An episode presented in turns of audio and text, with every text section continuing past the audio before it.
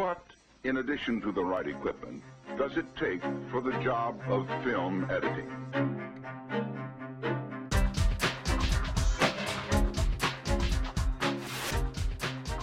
Welcome to the Cutting Room. I'm your host, Gordon Burkell. This week, part two of my interview with Tom Haneke. Last week, we talked about tackling large amounts of footage and working with problem material. This week, we continue our discussion with his work on American Teen and touch on Almost Home, a documentary he did for the Independent Lens about old folks' homes. Now, remember, if you have any questions, you can always email me at info at artoftheguillotine.com or you can join me on Twitter by looking for Art Guillotine. Enjoy this week's interview with Tom Haneke.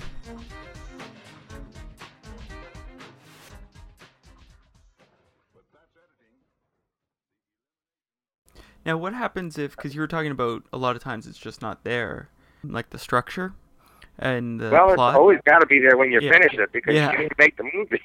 Well, that's I was going to ask is it. what happens if a lot of times the director will come in with this vision that they've they've built and they've worked on for months, maybe even years. Right. And when they get to you, that idea isn't there. How do you approach Doc in that situation? you know, how do I approach them? Yeah, yeah yes, yeah, them or and refining Uh, the well, story. you uh, the whole thing. The whole thing about this work is you have to solve the problems. I mean, you have to because you have to make a movie. Now, some films are better than others, and that's inevitable. You know, but you have to you have to solve every single problem. Uh, and as far as of them, you know, having it not turn out the way they had hoped, hmm kind of, that's a serious problem. If they're really unhappy with a film, then you have to you have to work with them until either you have to convince them that this alternative that you're suggesting is better and and more obtainable mm-hmm. given the material and kind of get them on board with that vision or sometimes you have to go out and reshoot a little bit that's often not possible because the budget is pretty much gone at that point you know Yeah. you can always get a day or two of B-roll. Say, you know, I really need San Francisco day scenes because I just don't have anything here, and I gotta have them. Can we get somebody out there to shoot something and send it to us, or Mhm. you know, something like that? Like in the Mother Teresa film, I said I really need poor people in New York City, and I don't Mhm. have any of them.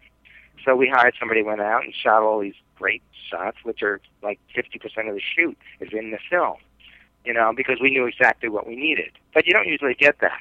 Uh, but in terms of the vision, sometimes they didn't get it or they didn't see it.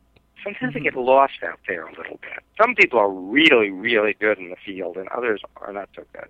And sometimes the cameraman can kill you. You know, they get like you have had this great thing going on, and the cameraman is just not paying attention Yeah. they're shooting, but they're not listening. You know, they're not listening to what's happening. So they're like wandering all over the place, or they're indecisive. You know, because it's it, it, there's a lot of people, a lot of younger shooters are a little insecure, and they're like chasing. they're never quite they never quite trust themselves, hmm and they're like they're always looking for the shot, and they're always reframing, and they're checking focus. And it's like pay attention and give me some shots I can use. Uh, now, when the producers at the event, they're watching the event. They're not looking through the lens you know, unless they're shooting it themselves, and that usually doesn't happen. So they're trusting the camera guy or woman to get it. Hmm It may be a great event, but the camera, it's possible the camera didn't bring it home, Yeah. at which point I really I can't really make it happen. But usually, one way or another, we get, we reach a, a, a place where we are working together. After you cut like, you know, 14 or 15 scenes, and they begin to see what the film is becoming, it's a process. It really is a Mhm. process.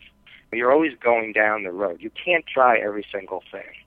When I was teaching, I used to give my students the example. If you have 10 shots, all the same length, you can make three and a half million different montages just Oh, by wow. rearranging shots. I, that's my case, you know. Yeah. Like there's a lot of ways to do everything. Uh, but you begin to see what the film could become hmm and then you start working on that and the proposal starts to dim a little bit and you see what the film is becoming and then you start making that better and if there's some major thing that's missing that the producer is just dying for then you have to figure out some solution for that how Mhm. can we produce this on the screen with the limited or even non-existent material that we have Sometimes you have to do archival. Sometimes you have to buy stock shots. Sometimes you have to do another interview. I mean, there's a lot of possible solutions depending on what the problem is. Mm-hmm. But if it's really, really important to them, then you have to do it.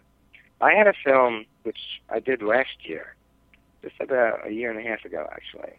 Somebody brought me a film which was broadcast mastered. It was done. It was mixed. It was color corrected. It was ready to go. Mm-hmm. They had been working on it a really long time, and they just weren't happy with it. They just didn't feel like they got it. And they were submitting it to festivals, and it really wasn't. It was kind of getting lukewarm response, or it was being rejected, and they couldn't exactly understand what was wrong. But they didn't feel like they had done their subject justice, and they really felt bad about it. And they somebody gave my name, and I uh, sometimes I just do consulting. Not Mhm. often, but I'll like I'll watch a film and they'll give me a script and I'll just kind of kind of analyze it, you know. Yeah. Uh, and I did that, and one thing led to another, and they hired me for to like re recut a little bit for eight weeks, and I listened to them. That was a case where I said, okay, I knew what I thought was wrong with the film. Structurally, it was confusing, and there things were kind of strong things that could have been marshaled all together in one sequence, and the film had been kind of dispersed among you know throughout the film, and they were they kind of weakened weakened uh, the impact of it because it didn't all come in one place, you know, and you kind of Mhm. didn't understand it.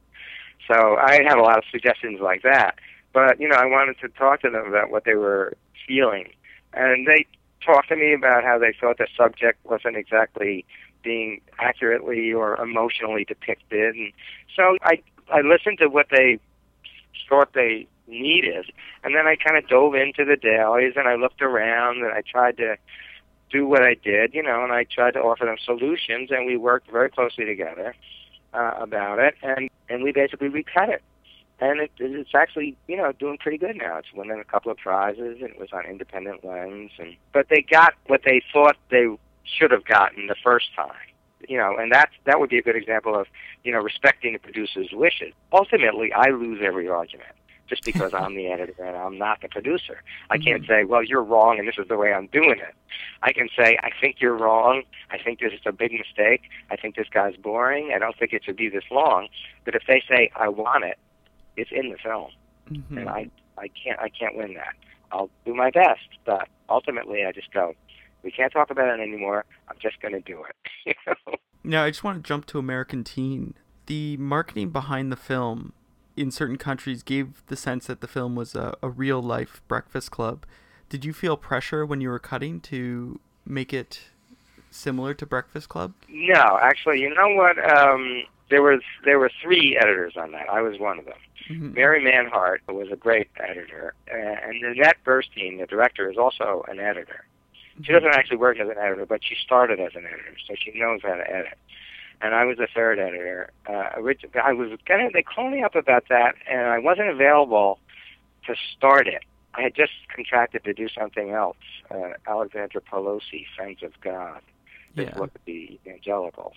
But then when I finished that, then um, they called me up and I was available. So I went and I spent about I don't know seven months on American Teen. Uh, but no, what what I think Nanette's um, purpose was was okay. We all know what teen movies look like. You know, Mhm. there's the bitch girl, there's the jock, there's you know the familiar cast. But what she was hoping she could do, and I actually think she did, was to say, okay, to kind of play, and this is the strategy which I have had arrived at independently, is to play to the viewer's prejudice a little Mhm. bit at the beginning and say, yeah, I know this character. Oh yeah, it's that, it's the bad guy, or it's the greedy corporate executive, or it's the whoever it is, it's the jock, you know, or it's the mean girl, or it's the the art girl, you know, uh, and you play to that, but then you go start walking around the character and going, yeah, but there's this and there's that, and there's all this other stuff, which is a little more like real life. It's more complicated, and I think, hence, more interesting. Uh, and I think that's what Nanette was trying to do is to take the stereotype characters and kind of get inside a little bit. And I think by and large she succeeded at that. I think the characters kind of transcend their prototypical kind of role in the film. But of course it's very slick, you know. Well, I was going to say with the starting, the introduction, I was going to ask you about how you guys approached the introduction of these teens because you start off with the kids talking about each other. And so they'll talk about Megan as the queen bee and how she's a bitch. And they Right. sort of set up that character, but then we go deeper in. Um, Right. can, you t- can you tell me about cutting those intros? Well, you know, the strategy, as I said, was to kind of, you know, introduce you into the the familiarity of the character, uh, and then hopefully complicate them. So we didn't want them to be complicated out of the gate. Mhm. We wanted to be characters that you recognized from all of the teen movies you had seen. Yeah. There's always a question of withholding. A lot of people think the documentaries come out of the back of the camera complete with sound effects, you know, and music. It's you know what I mean? But it's like there's so much manipulation that goes on in a documentary, and that's a little that's counterintuitive to people's understanding of them because they think it's the truth.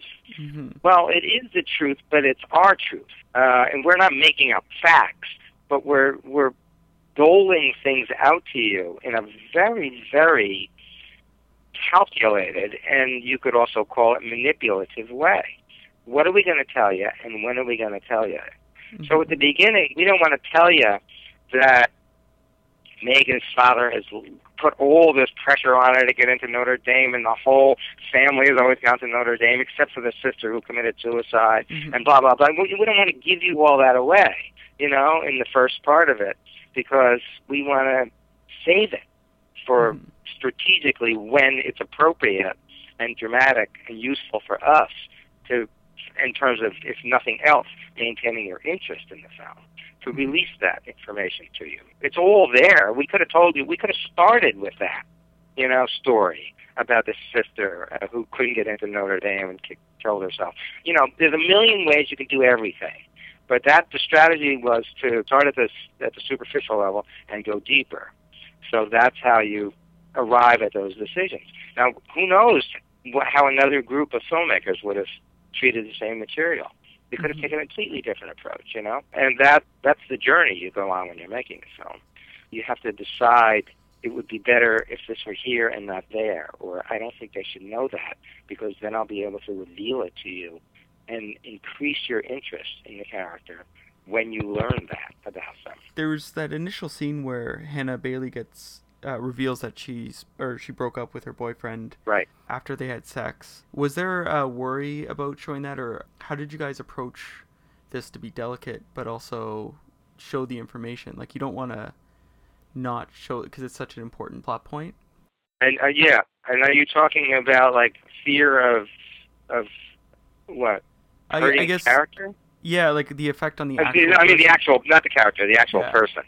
Yeah. Yeah. Uh, well, these things, these are, are actually not editorial uh, Mhm. matters because when, I mean, filmmakers really, the people who actually go out into the field, she was out there for 10 months. She lived in that town. Wow.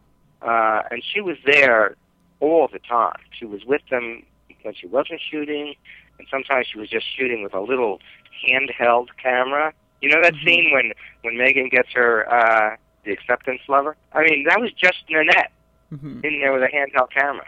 There was no crew. It was just her because Mhm. she had been invested so much time with them that they really begin to open up to the filmmakers hmm you know, as I said, I'm talking a little out of turn here because I never go out into the field. I'm always sitting in this room all by myself, and it's just you know a one-way mirror with me and the characters. I know them really well, and when I finally meet them at the screening or something, they don't know me at all, and I know everything about them because I watched all the dailies. You know, and it's like, who the hell are you? You know. Wow. But um, she, on the other hand, is out there living with them, and she's trying to give them confidence and you know make sure that they can trust her because you know they have to give you access.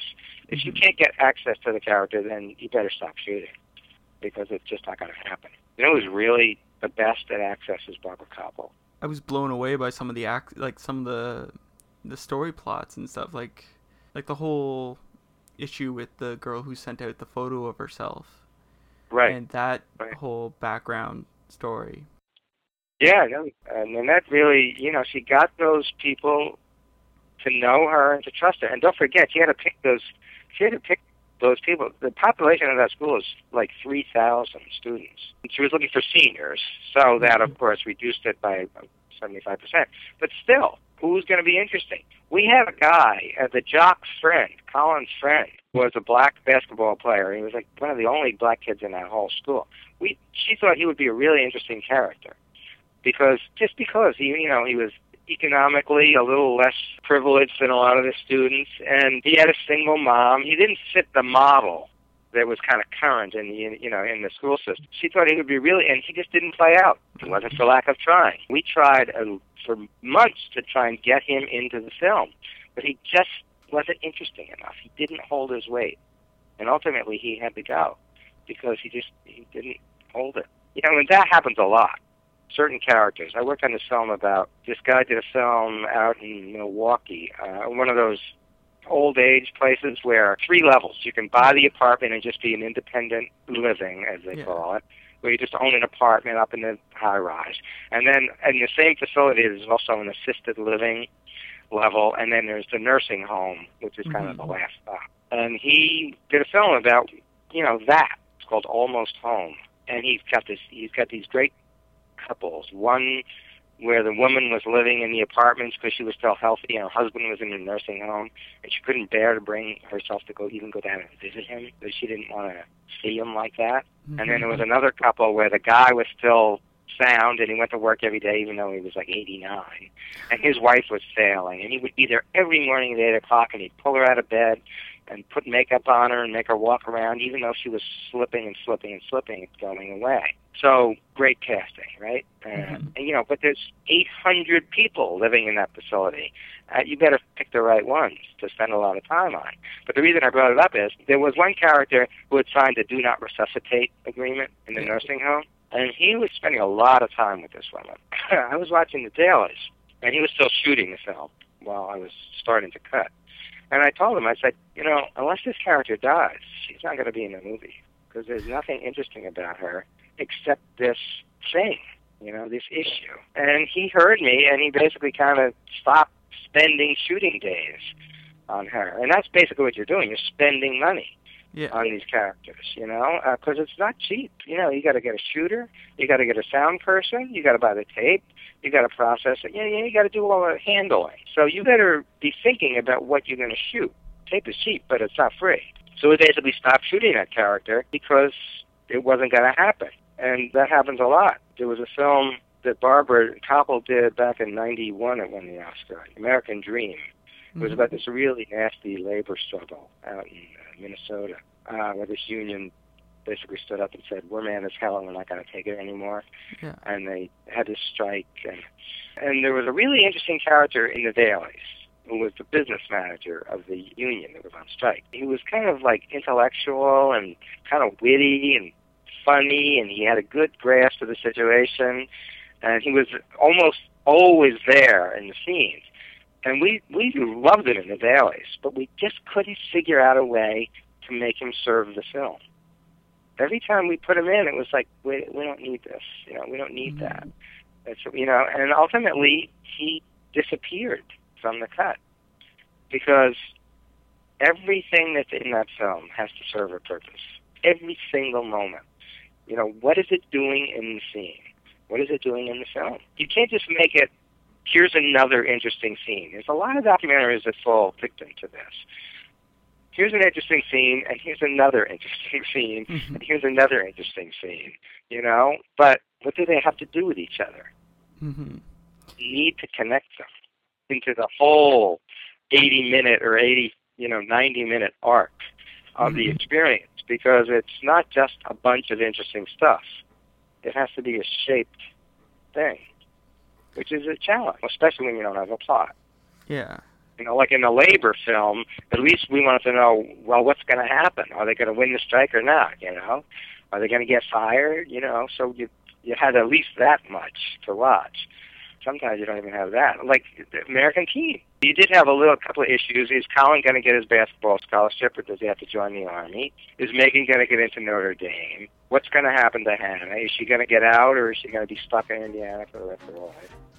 Um, you know, so you did have that, and that was very helpful. So that was the second part of my interview with Tom. Join me next week with the final installment. I'd like to thank Tom and my producer Lauren Woodcock. I'm Gordon Burkell. Thanks for listening.